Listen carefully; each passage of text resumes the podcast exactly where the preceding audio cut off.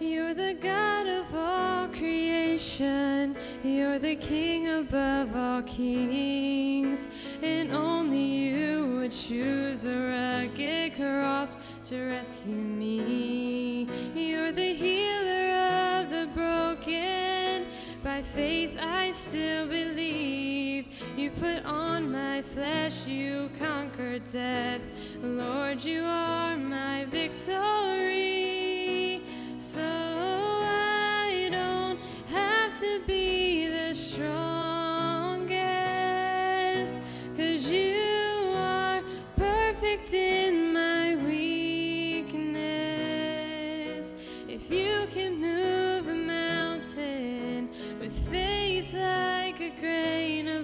Mustard seed, I wonder what you could do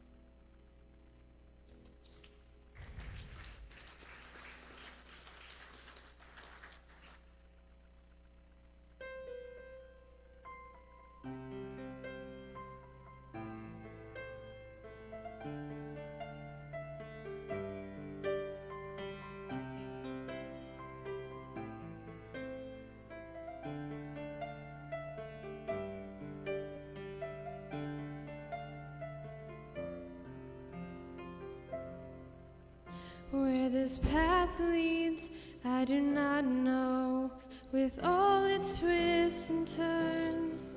But I've discovered in the unknown lessons I must learn, and that the darkness walked with Jesus is as precious as the light.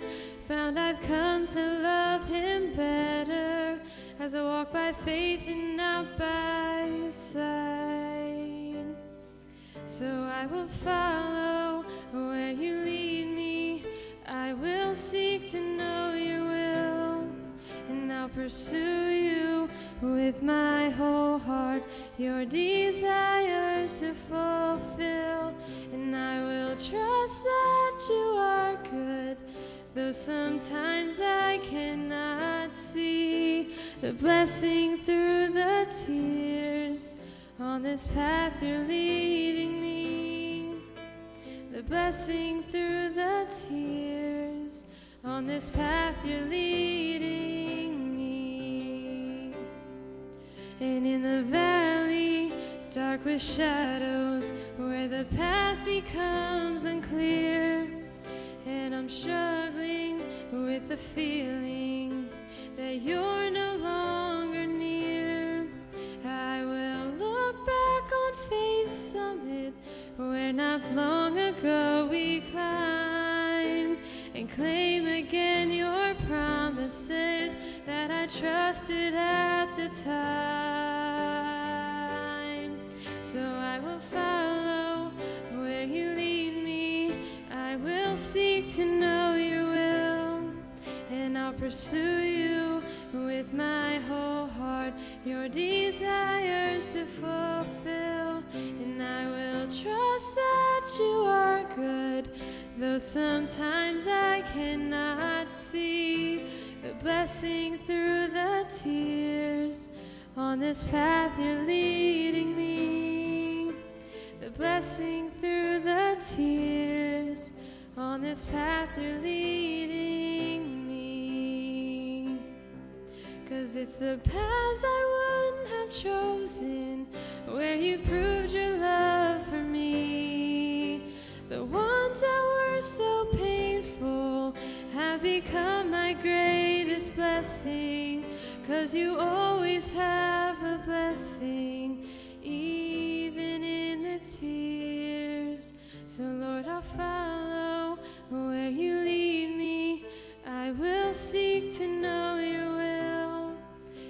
pursue you with my whole heart.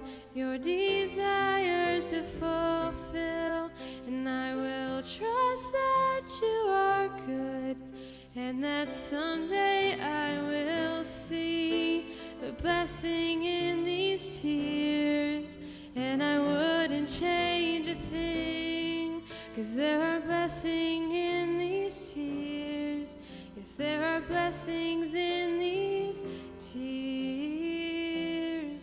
for all who follow faithfully.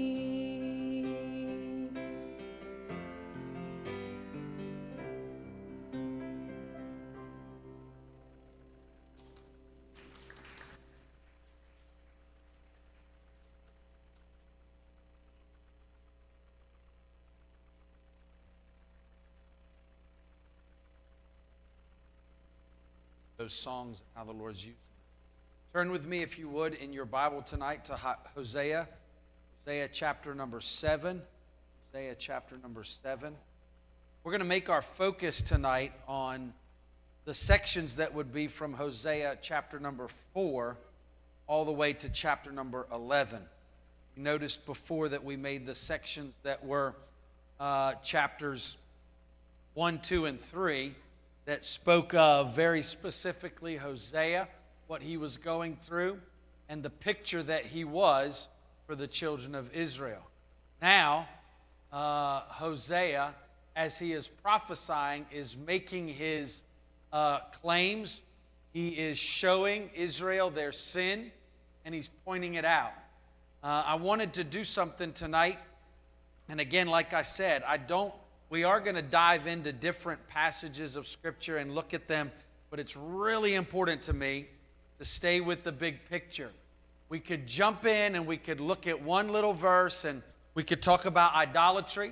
We could talk about uh, adult, the adultery or the, as it were, the cheating of Israel uh, on God, and we could look at how we do that. And all of those are applicable. They really are.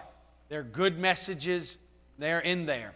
But I want us to hopefully, like I said, be able to take the step back and look at as a whole as what is it that that he's trying to get across to them that it might hopefully have a little bit of a deeper meaning for us. So what I want to do tonight is start in Hosea chapter 7 and I'm going to read verses 8 through 11. And we're going to introduce this if you found that Hosea chapter 7 verses 8 through 11. Stand with me. We'll read those verses. We'll ask the Lord to help us, and then we'll try very quickly to put it all together tonight. But we got tons of time, man, tonight. So, uh, Hosea chapter 7, verse number 8. Ephraim, not speaking of Israel, you remember the northern kingdoms, he calls them Ephraim often. Ephraim, he hath mixed himself among the people. Ephraim is a cake not turned. Strangers have devoured his strength, and he knoweth it not. Yea, gray hairs are here, and they are upon him, yet he knoweth not. And the pride of Israel testifieth to his face. And they did not return to the Lord, nor seek him for all this. Ephraim is also like a silly dove without heart they call to Egypt, and they go to Assyria. Let's pray. Dear Heavenly Father, we thank you for the opportunity tonight to stand and just open up the Word of God again tonight and study it. Dear God, I do believe that you have uh, application for us. I believe that you have things for us to consider uh, just a little bit deeper. I pray that you, as we look into your Word, I do pray, dear God, that we would not make uh, uh, stretches that don't need to be made, that we don't look for things that aren't there, but we would look into the Word of God and earnestly have a desire to grow closer to you in our walk uh, and it to be real. And I believe, dear God, you speak to the deep places of our hearts. You do. You call unto us. Deep calleth unto deep. And you, you speak to us in places that I believe uh, uh, the, the world just cannot even uh, uh comprehend it often. And it absolutely cannot counterfeit what God does in our heart and in our life when He's working and his, He's moving. The depth of the relationship that we can have with our God is deeper than any other relationship. And I pray that we would understand that. I pray that this would not be some uh, half hearted thing that we uh, go into in our relationship with Christ. But yet, dear God, on a Wednesday night, as we have people who love your book, have come to gather around your book, I pray that we'd be able to open up the Word of God and speak some truth into their life, dear God, that would just thrill them with who their God is and what He is doing for them and the kind of God He wants to be to them. We see that with Israel. We see that with how you've called them. And I pray, dear God, it would speak to our hearts as well. We praise you for what you do tonight. In your wonderful name we pray. Amen. You may be seated. I chose these couple verses here because, in a way, Hosea, with a little turn of phrase, with a little bit of a metaphor. He paints a picture, really, of the two major sins that he wants to call Israel out on. Like I said, you can read through the book and you can read through chapters 4 and you can all the way through verse number 11 and you're going to be able to find sins. You're going to be able to see that he calls them out for this and he calls them out for that, and that's fine. But I believe that when we see these two phrases, we get an idea of really the big picture problem with them.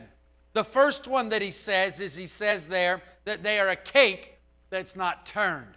In other words, what he is saying, he's like, you're done on one side and you're not done on the other. You, you have been hypocritical with me. And as a matter of fact, if you read through them, you're going to see him build the case for them that this hypocrisy goes in a very deep way. He says for them, and, and we could go, and if you go back, if you go a, little bit forward in chapter 8, verses 8 through 14, you're going to see him describe this, and you're going to see him describe it in other places. I'm not going to read all those verses because I want you to go home and read all 4 through 11, right? But he starts to tell them, he says, Listen, you got no problems going out and making sacrifices to Balaam and, and going up in the groves and going up into the high places and sacrificing and praying to idols. And then you'll come in the temple on a Saturday, their holy day, and you'll make a sacrifice to God. Like it all goes together. He said, What in the world is wrong with you? Can't you see that these two don't go together at all? That, that, that you can't serve both of us. It doesn't work that way. And man, let's just face it, we can all see the similarities as we make it and break it down and feel the trickle right down towards us as he's talking about it, and as God would say to us as well. You can't go out and live for the world and make sacrifices to the world and idolize the world and think that the world is everything and then come in on Sunday and act like you're going to make some kind of sacrifice to me. It doesn't work. He said, I know where your heart is.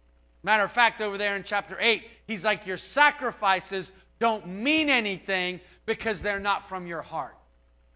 And he says it many times in the prophets where he says, I don't really want your sacrifice if you give it like that. It doesn't mean anything. It's not the sacrifice. And I hope that we understand that and see that where this is today. When we come to the house of God, there ought to be a desire to come to the house of God, right?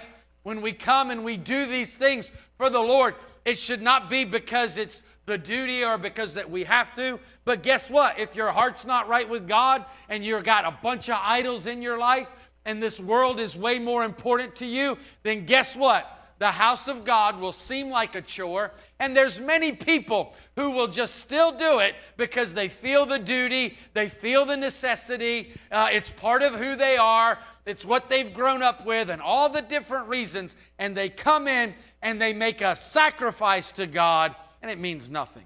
It means nothing. And I know it's not a popular thing to say because I hope that maybe inside of the church God might turn your heart eventually.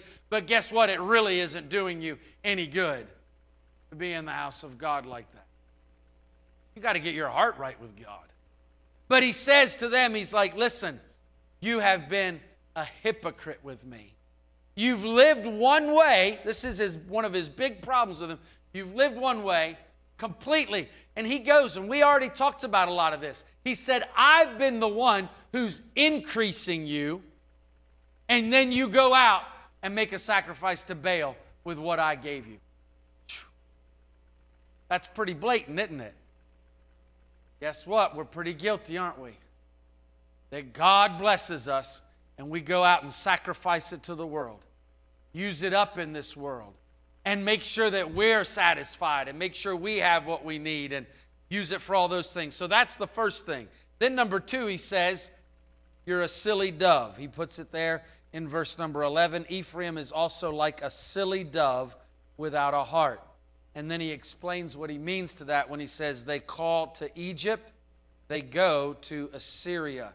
In chapter 5, verses 13 through 15, he describes the fact that inside of their trial and inside of their concern for their country, they looked to Assyria and they looked to Egypt to make treaties with those countries. God had already said that the Israelites weren't to make those treaties. God had already told them, listen, I'll take care of you, I'll provide for you. And if there's one thing that we know from the nation of Israel and the history that they have, that God has a record of taking care of that little tiny country. He has a huge record of making sure. Is there, we also know that without a doubt, of all of the ancient peoples whose land, whose homeland was taken away from them, none of them survived. We don't know who the real Assyrians are. We can't tell you who the real Babylonians are, but we still know who the Hebrew people are. God has preserved them, God has taken care of them time and time again. And so God comes to them and says, Why is it that you feel the need to go make some kind of pact? Some kind of treaty with these wicked countries when I've already told you that I'll take care of you. Hmm. We see it, don't we? Do I got to make that application? I think you already get it, don't you? We make all kinds of deals with the world, don't we? That you know what? I want this comfort, I want this, and I want that. And I'll sacrifice this that God has already asked me to do. I'll sacrifice the clear teaching of God's word. I, I won't be quite what I should maybe be with my family or whatever, or, uh, uh or however you might want to look at it. But we always make these concessions so that we'll fit in with the world. Man, that was Israel's big problem right from the get go. They wanted a king, they wanted to fit in, they wanted to look like everybody else. And I'm telling you, it never worked out once for them. It never worked out once for them. And so here they are coming under that same. So these are the two problems that, that Hosea is dealing with them with them. You, like I said, you're going to see lots of little things, idolatry, uh, that, it, that are a part of that adultery and all of that. But what he's really saying is, is you have been hypocritical with God and you have not. And the big issue with the treaties is you didn't trust God. You didn't trust God. He said, Haven't I been trustworthy? Haven't I been? Now, here's what I want to do tonight. We've already set the stage with that introduction of what those two things are we also know and we can feel the weight of that application in our own life. We see how that trickles down to us. We know that we find times in our life where we get swept up in the world. And listen, it happens to the best of us, doesn't it? It really does. I'm not standing up here this evening and acting like I've never been caught away with the things of the world. I absolutely have. As a matter of fact, it wasn't too long ago, I was having a conversation with somebody about football, and I, and I remember thinking back to a time in my life, and I'm really ashamed of this, and I'm going to share it so that you know I'm not trying to toot my own horn all the time. But I remember that I would get up on a Sunday morning early to watch the pregame NFL football shows before I go to church. Because football was like that important to me. I wanted to know what was happening. I wanted to know who was hurt. And I wanted to know. And I look back on that and go, that's the silliest thing ever, right? Some of you are like, uh oh. Uh oh. Wait a minute. But I look back and go, I have nothing to do with those games, right? The, whether they win or they lose will not affect one hour of my week, right? It won't. It won't make one difference to it. But yet I was wrapped up and so concerned with it, and I was carried away with those things. And I've found myself in that way many times in this life, and God has to come along, just like the children of Israel, right? And kind of give us a little smack across the back of the head and go, that's not as important as you think it is. That's not as important as I am. Boy, isn't it sad when we let such small things blind our view of the creator God of this world? It's, it's just where they were. And so that was his big problem. And then number two, his big problem was they just they weren't trusting. And how many times are we guilty? Just not trusting.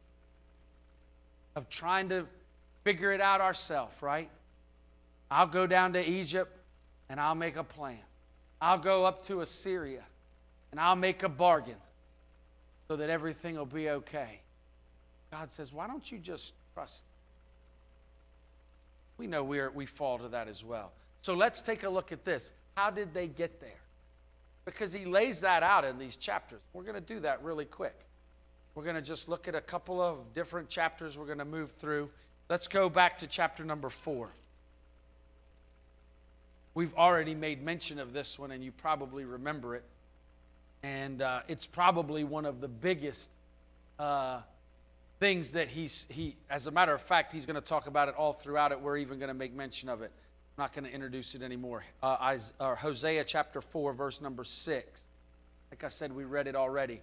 My people are destroyed for lack of knowledge. Because thou hast rejected knowledge, I will also reject thee. That thou shalt be no, uh, there shalt be no priest to me, seeing thou hast forgotten the law of God. I also forget thy children. And then if you look over in chapter number five, the next chapter, and in verse number four, he said, They will not frame their doings to turn unto their God, for the spirit of whoredoms is in the midst of them, and they have not known the Lord. They have not known the Lord. I think that, well, I mean, it's pretty simple to study this and, and find this out really quickly. That this knowledge that he's talking about is knowledge of the Lord, and it's knowing the Lord. And again, we understand, and I don't have to preach this to you, but it's still a difficult concept, I think, even for me at times to grasp that this knowledge of the Lord is deeper than just knowing than just having the facts, but this is a understanding and coming to grips with the characteristics of God, the person of God, and having a relationship where those things are spoken into your heart and you know God like you know a friend. All of these things are true.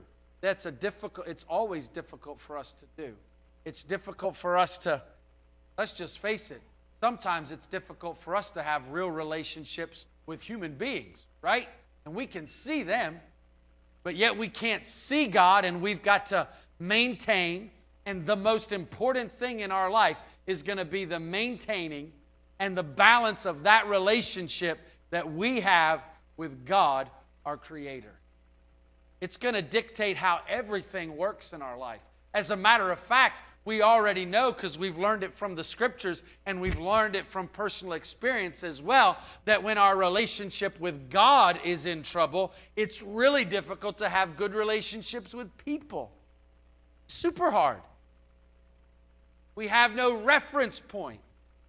So it makes it so difficult. So the first place that we start is that we have to come into this place where we know God, where it's not just a knowledge in our head, but it is a, it is felt throughout our being that we are aware of who he is, what he can do, his characteristics.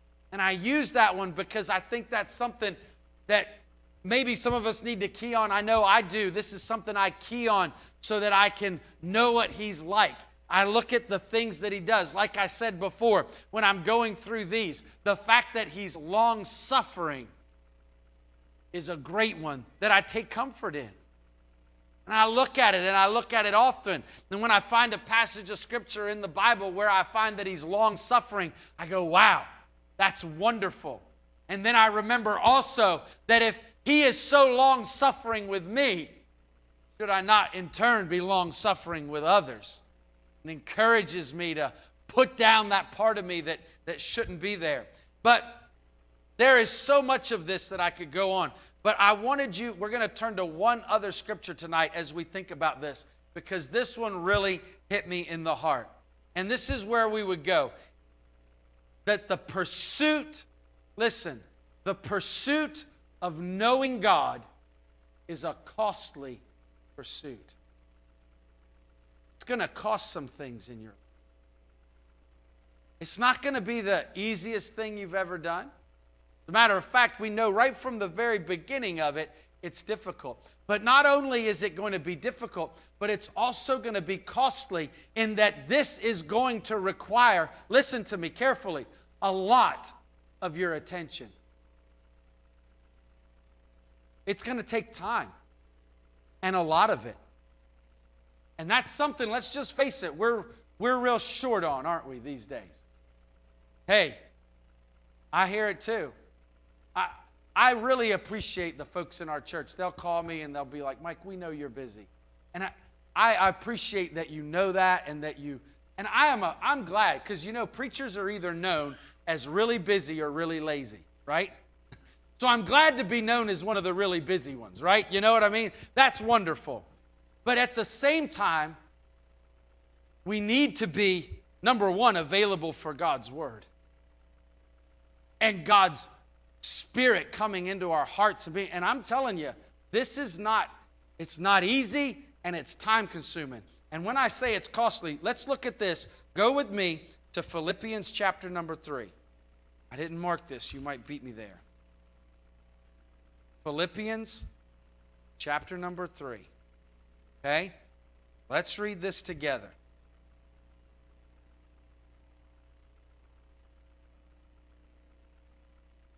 Notice what Paul says here, verse number 7.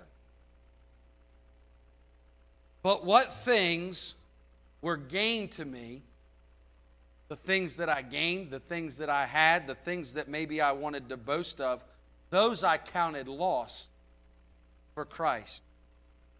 Yea, doubtless, and I count all things but loss for the excellency of the knowledge of Christ Jesus my Lord, for whom I have suffered the loss of all things, and to count them but dung, that I may win Christ. You want to know Christ? It's not going to be easy. It's going to cost you some stuff. It is going to be the single most driven part of your mind and your heart and your soul. We ever heard that before?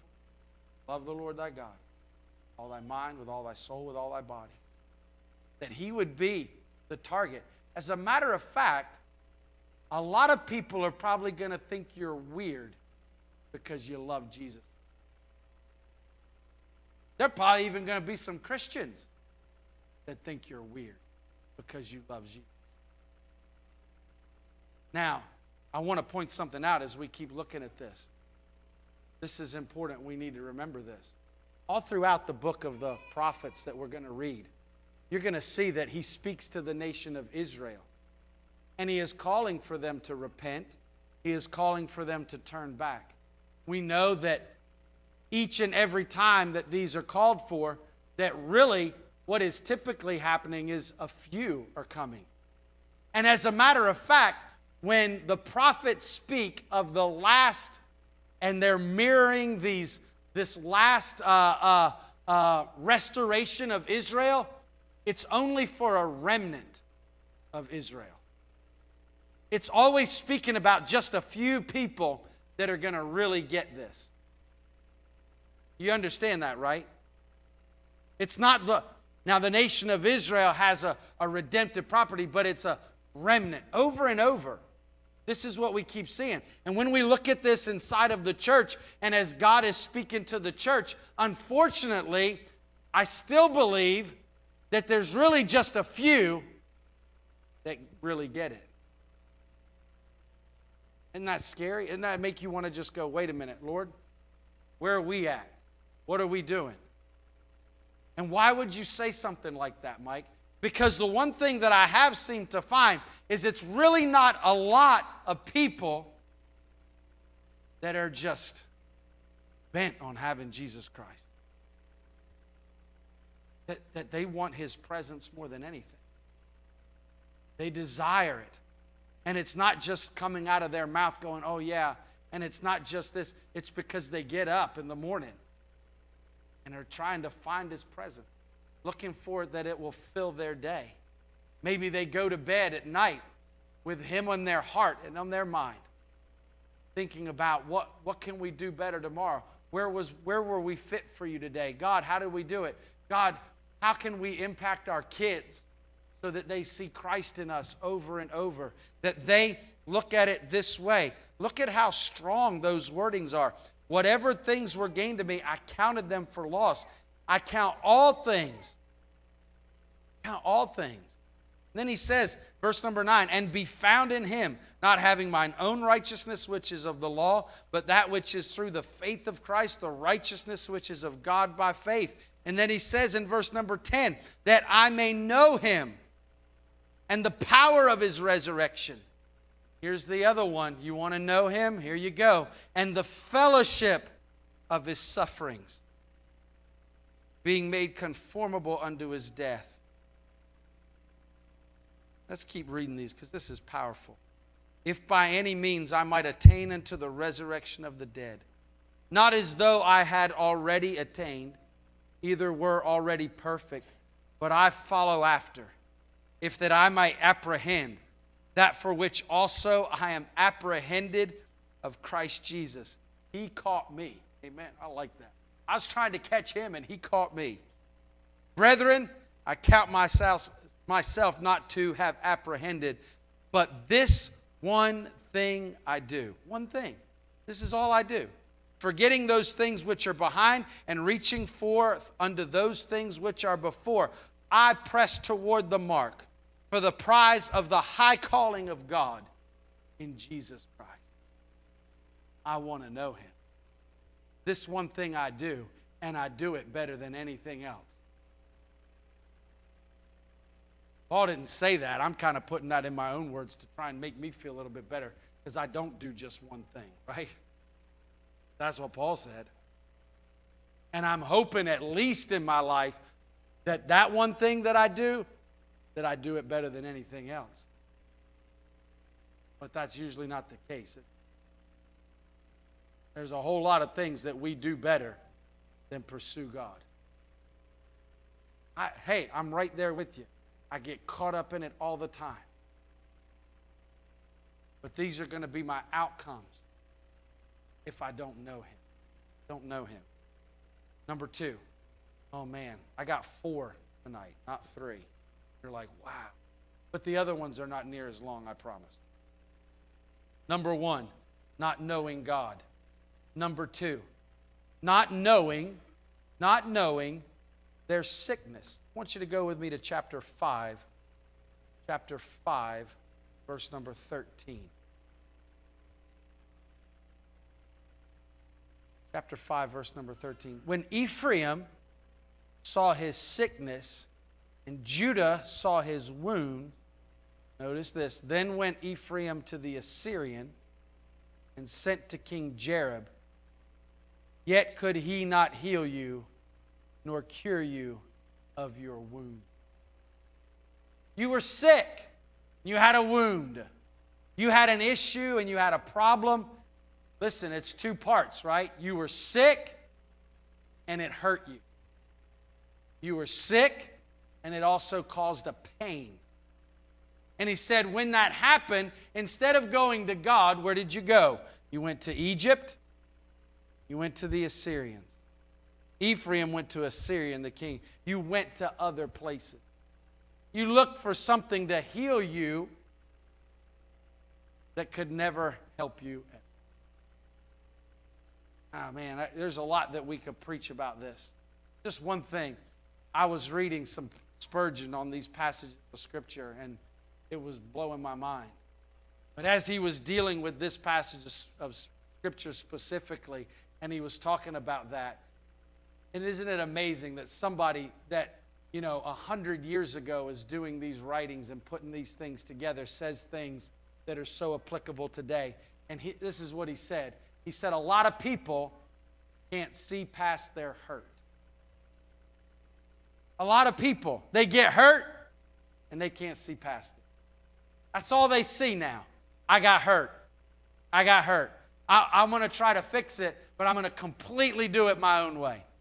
I'm going to go over here and get this because this is what makes me feel, this is what makes the hurt feel better. But you know, most of the time when you got to get better, a lot of times it's going to hurt worse for a minute or two before you get better. It doesn't, it don't feel good. I mean, we're, we're thankful that we have modern medicine today, and when they're cutting all that mess out of you, they numb you up and everything. But anyway, that didn't have anything to do with it. But uh, it hurts. A lot of times we cannot see past it. We, we're, we have, and, and it'll blow up, it'll, it'll, it's amazing, isn't it? Whether we've been hurt by a person, and if we've been hurt by a person, then, then everything that is going on with that person is, is evil towards us now. You know, it really is very rare that someone is wishing evil upon you continuously. It's pretty rare. It takes a, an unusual type of person that that's their, their number one goal. Probably more than likely, they're not thinking about you near as much as you think they are.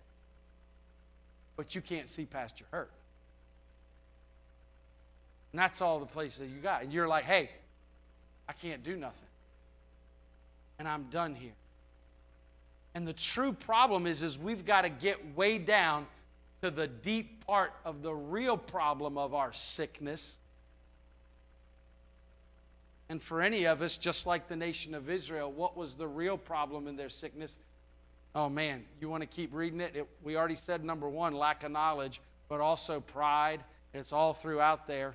He keeps telling them it's because of your pride. It's because that you won't listen. It's because that you think you've got it figured out. It's because somehow you think that these blessings in your life that you somehow produced them. Isn't that amazing? We look at the people of Israel and go, surely they would understand that God did all this for them. I mean, He brought them out of the land of Egypt, He dropped the walls of Jericho. Surely they wouldn't forget. And I think sometimes God is looking at us as well and going, surely they wouldn't forget that I gave them all that, right? But we do, don't we?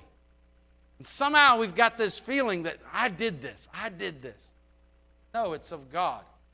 And can we go past that? And can we go down and ask God to take us to a place where, yes, it's going to hurt, Yes, it's going to be uncomfortable. And yes, I'm going to have to deal with my messed up stuff. But then I can really get better. Because the world's got no cure for that, right? They are specialists at treating the symptoms, right? Not getting down to the pro- real problem. That's, that, that's Satan's number one goal.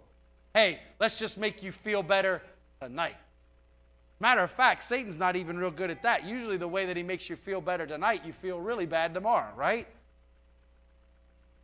10 years down the road, you're dealing with stuff you never thought you'd have to deal with. Anyway, I got to keep moving. They didn't know their sickness.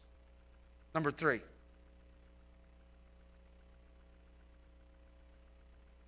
Chapter number six, verse number six. We already kind of hit on this a little bit, but I'm going to hit on it again.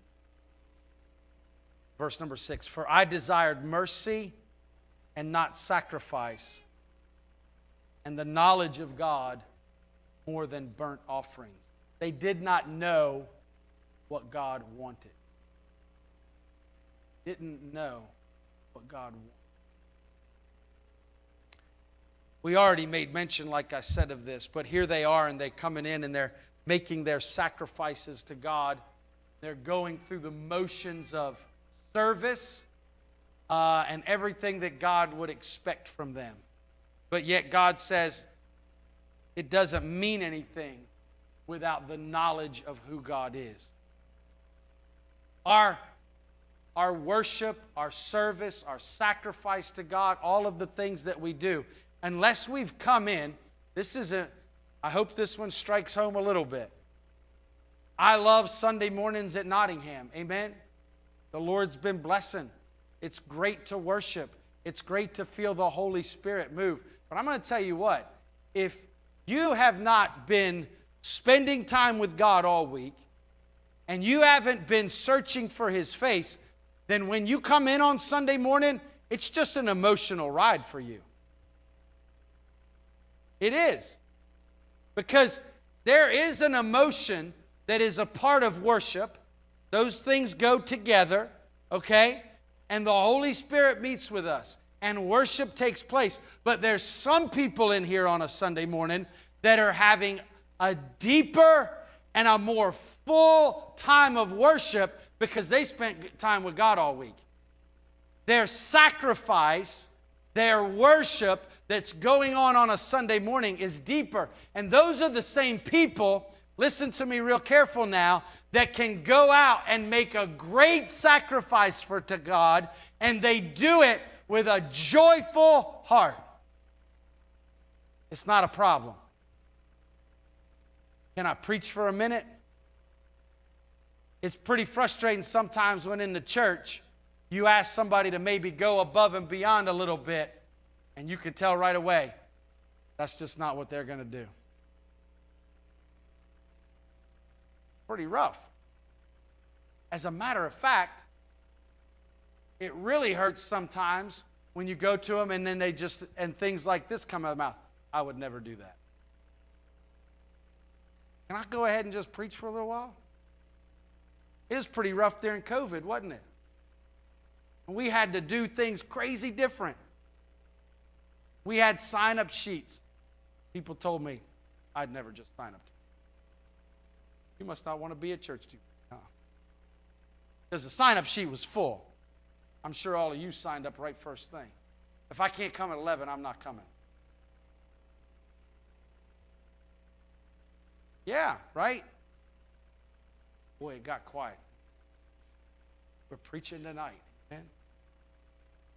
But sometimes there's those, they'll do anything to get in his presence. We had that too. We did. We had folks that were like literally knocking the door down when we were just supposed to be live stream, right? We're like, no, you're not supposed to. they wanted to worship, wanted to be in God's house. You know what?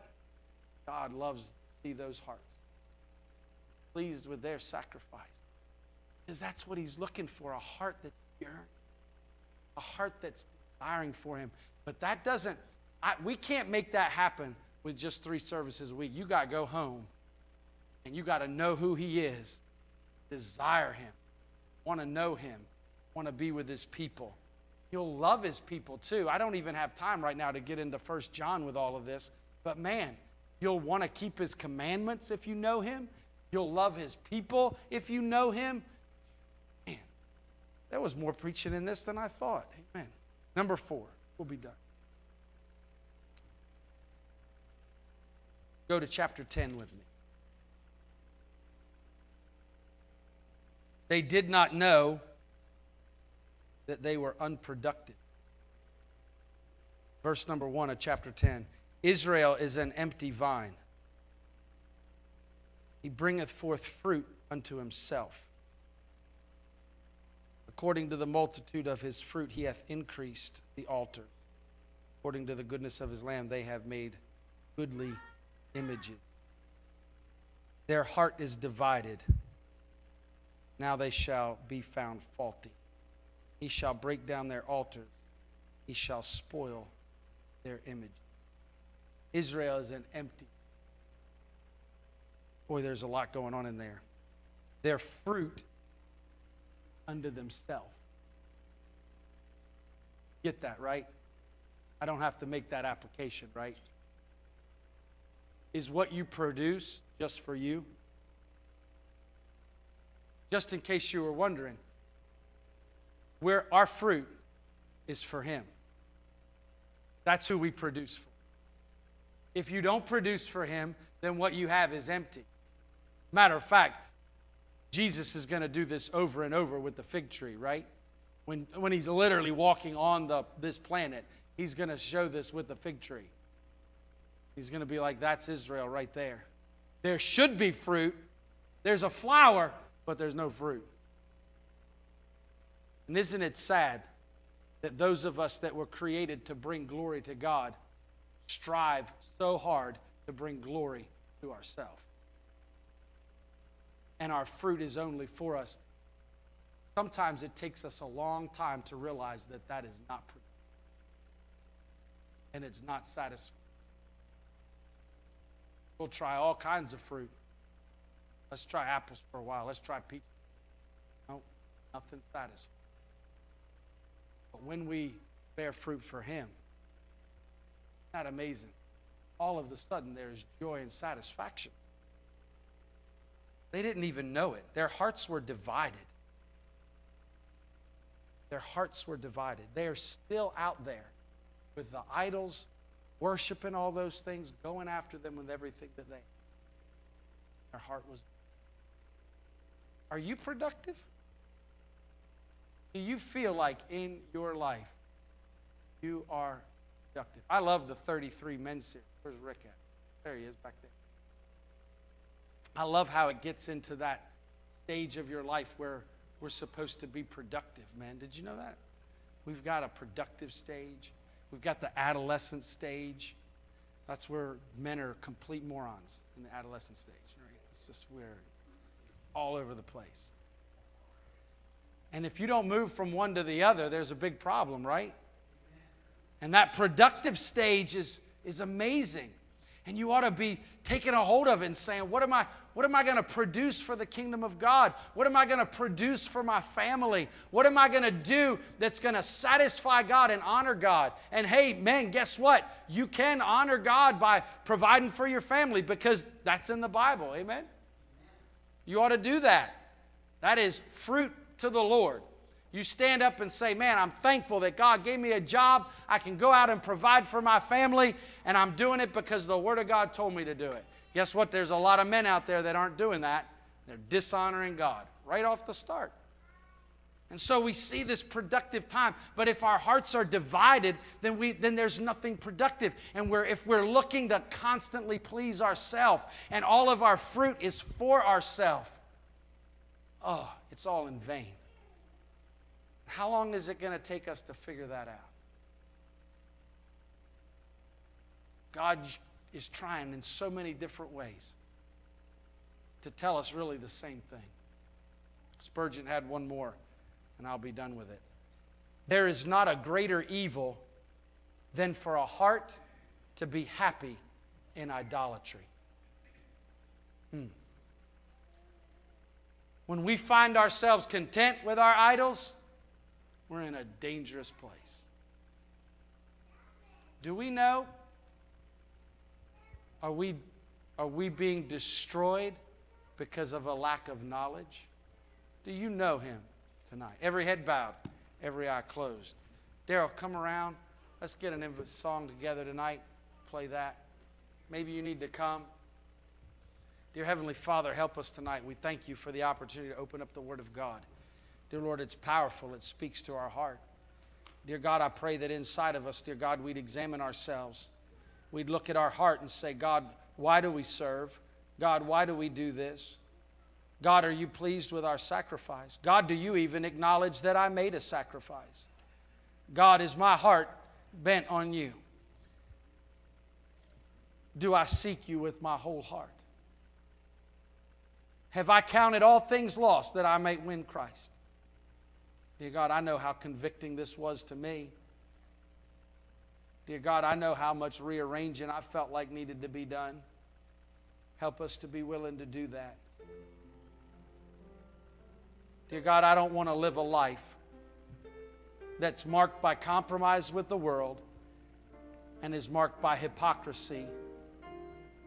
But, dear God, I want to be right with you. So help us tonight, we pray. Thank you for the opportunity. How deep the Father's love for us, how vast beyond all measure, that He would give His only Son to make a wretch His treasure.